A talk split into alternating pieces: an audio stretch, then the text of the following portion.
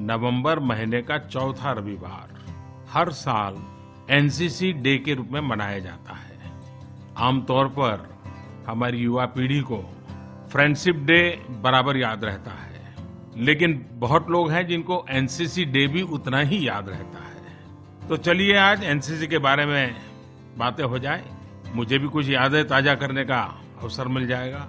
सबसे पहले तो एनसीसी के सभी पूर्व और मौजूदा कैडेट्स को एनसीसी डे की बहुत बहुत शुभकामनाएँ देता हूँ, क्योंकि मैं भी आप ही की तरह कैडेट रहा हूँ और मन से भी आज भी अपने आप को कैडेट मानता हूँ। यह तो हम सबको पता ही है कि एनसीसी यानी नेशनल कैडेट कोर दुनिया के सबसे बड़े यूनिफॉर्म यूथ ऑर्गेनाइजेशंस में भारत की एनसीसी एक है।